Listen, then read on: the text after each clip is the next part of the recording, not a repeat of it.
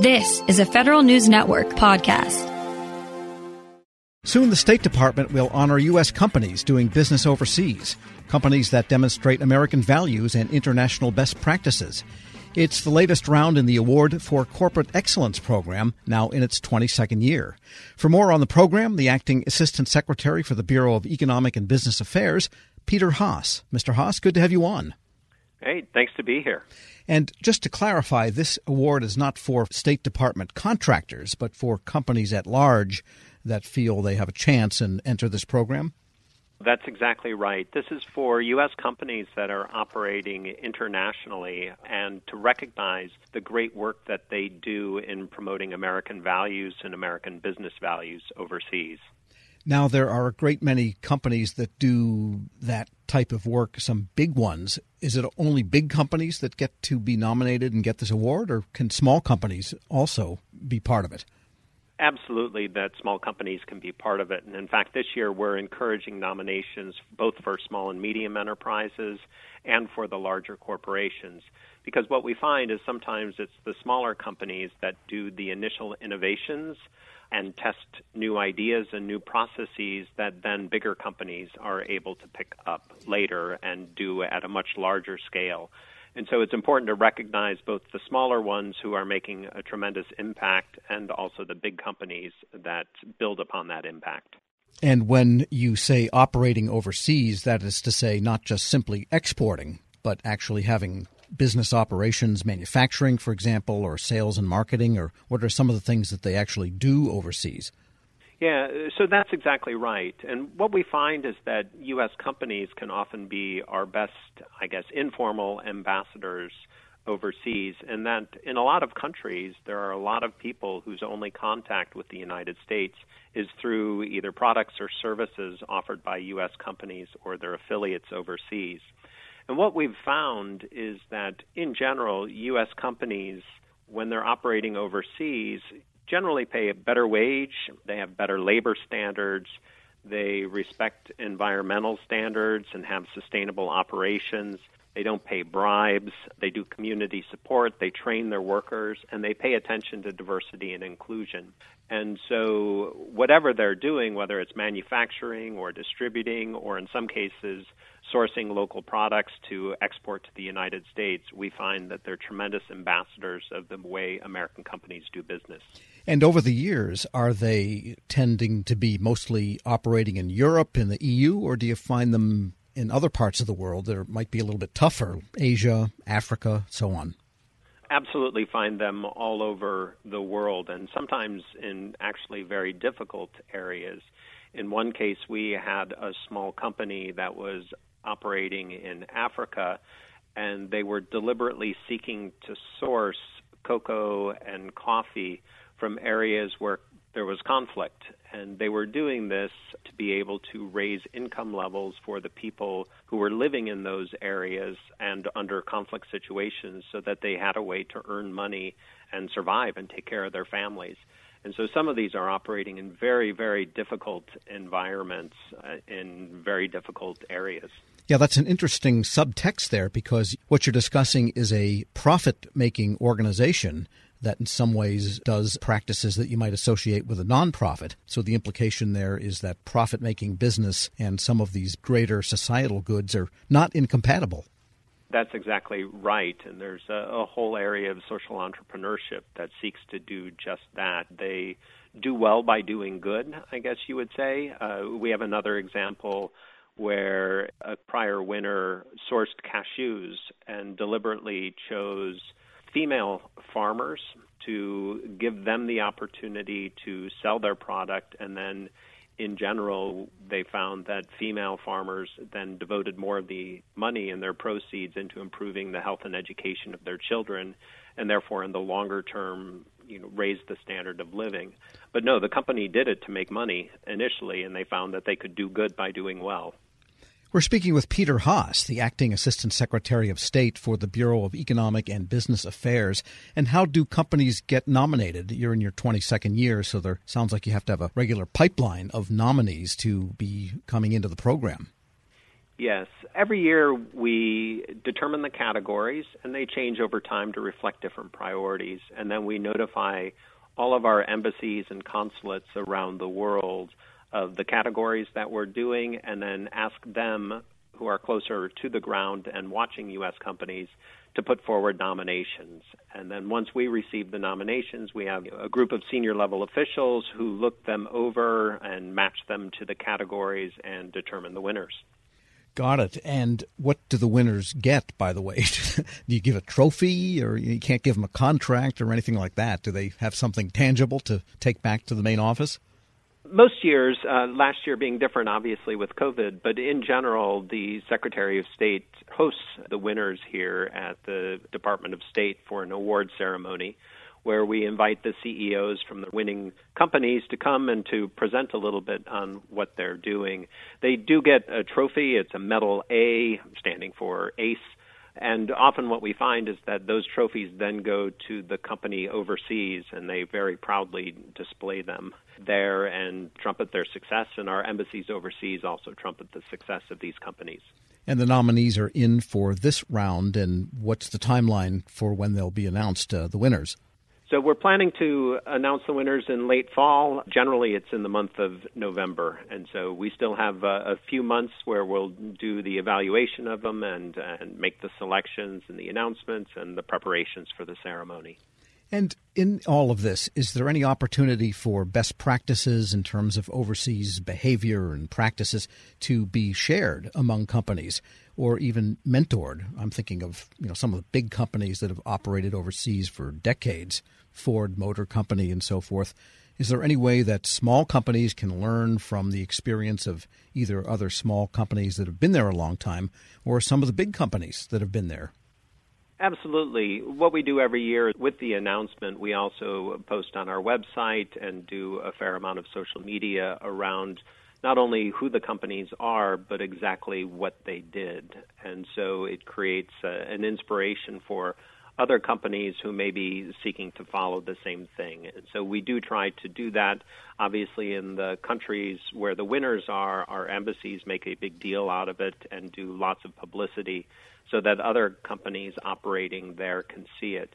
And there, I, think I'd also like to add that it's not only the best practices being shared with other American companies. Often, U.S. companies in foreign markets, the responsible business conduct that they employ is well above the standards of other companies that are operating in the same market.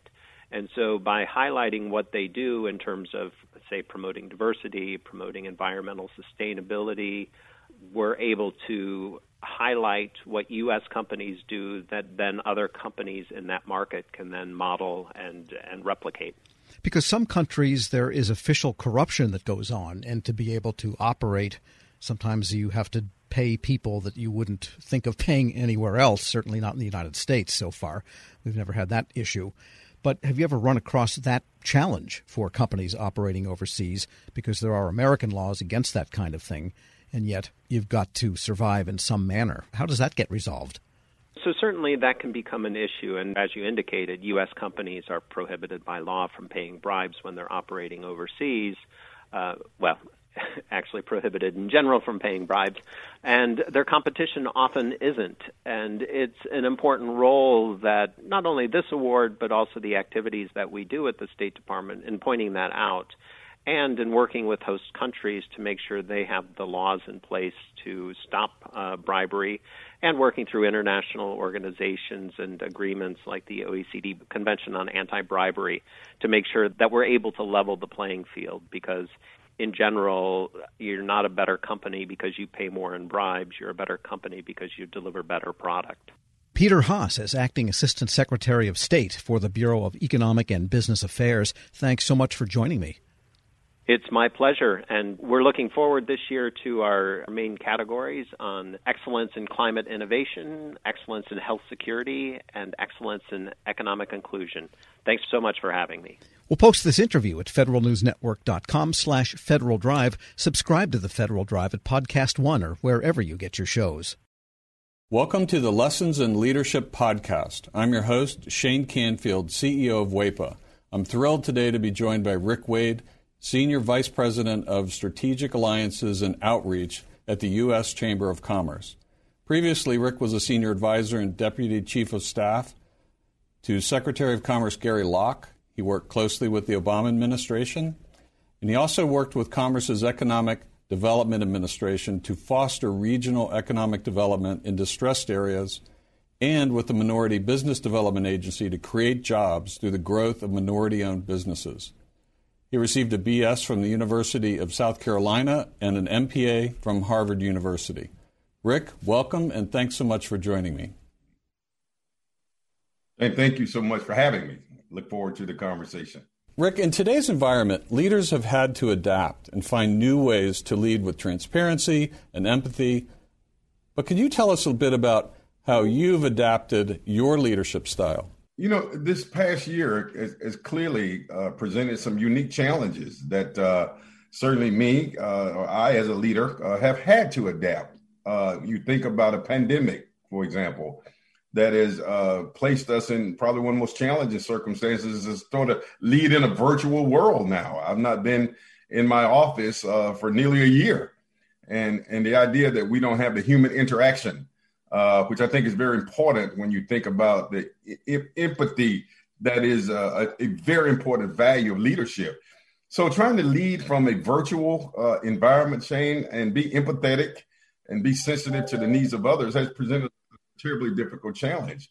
One of the other defining uh, moments, I think, in our time uh, that has dictated uh, a change in leadership, if you will, was the murder of George Floyd. I think it created a whole different consciousness uh, in America and certainly within me uh, about the importance of being empathetic uh, in, uh, uh, in, in the way I lead, to be inclusive, uh, to be to, to lead in a way in which you're very sensitive to the impact of your decisions on those on others across our community. So it certainly has been a challenging year to adapt, but I'm happy to say that I'm still here and we're moving forward. Perfect. Throughout your career, what have been some pivotal moments or lessons learned that have shaped the leader that you are today? You know, there have been so many moments, Shane. I, you know, I grew up in rural South Carolina.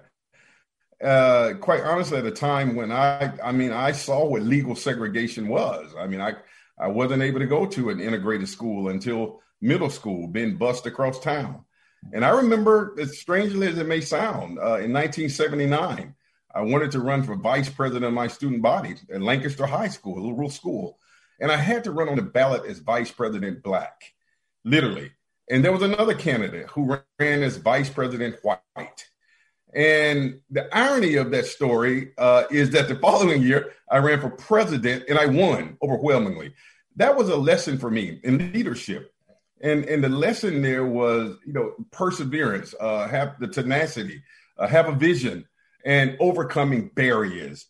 And and i didn't let the idea uh, that the construct that i had to run as vice president uh, uh, uh, deter me from reaching my bigger dream which was to represent students. So i know that's a, that that perhaps may be a small example of leadership but it really did define how i view myself the vision that I have, uh, my willingness to to fight for change, and that was that was the beginning. I think that set the foundation of how I lead. And there've been so many other moments.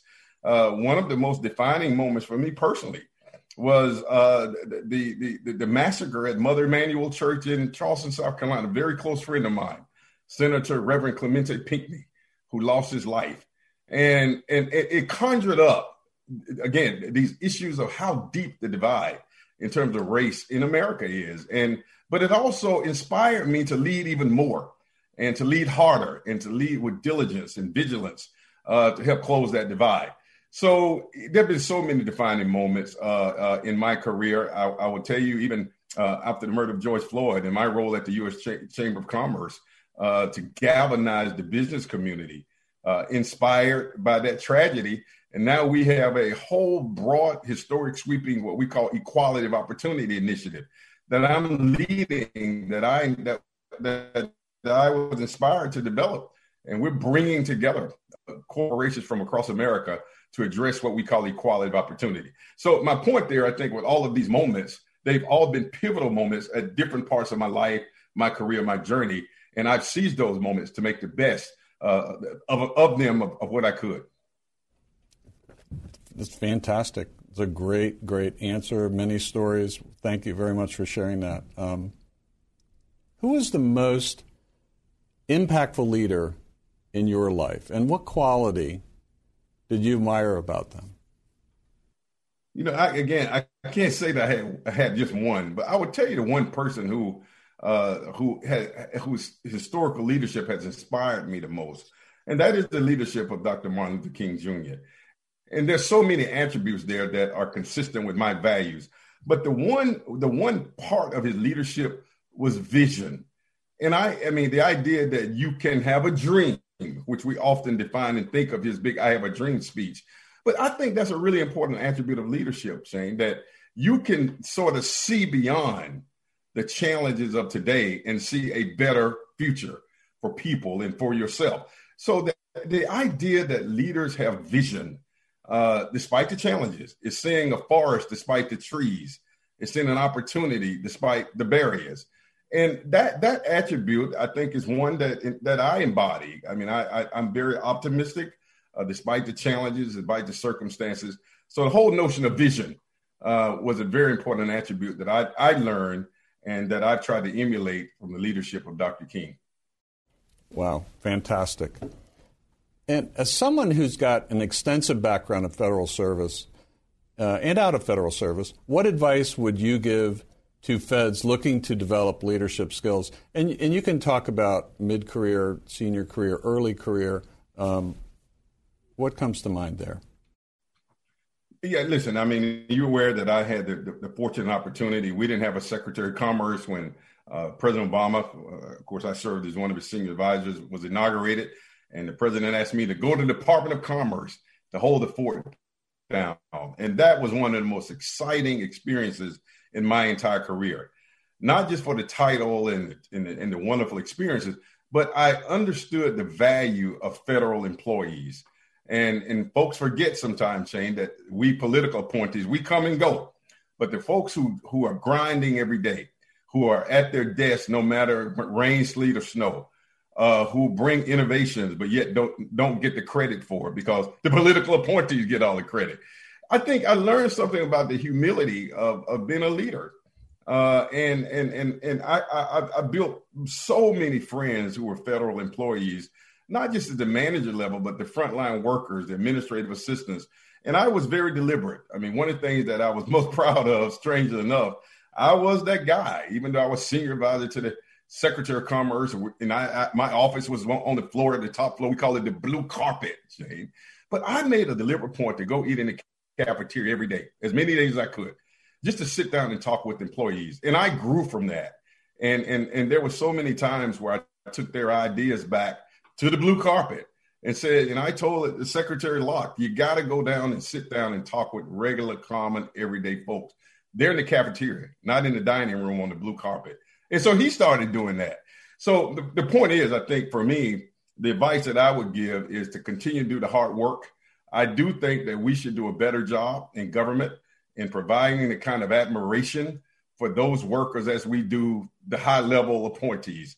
And, and that may be something that, uh, that I'm looking to work on myself uh, to help continue to advocate for our federal employees.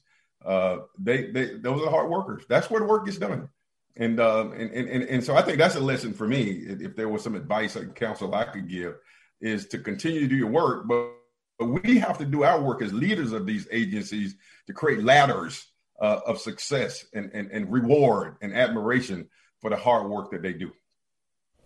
Rick, thank you very much. You've inspired me. These are tremendous insights and stories. Uh, I love every single one of them. You've got a fascinating journey in leadership yourself.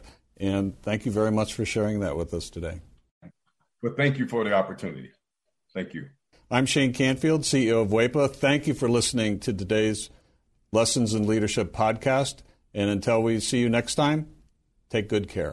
Grab a 30-day free trial of Live by Live Plus, and you'll get unlimited skips, commercial-free music, and all of the podcasts and live streaming events you can handle. Visit livexlive.com slash podcast one to learn more and start your free trial.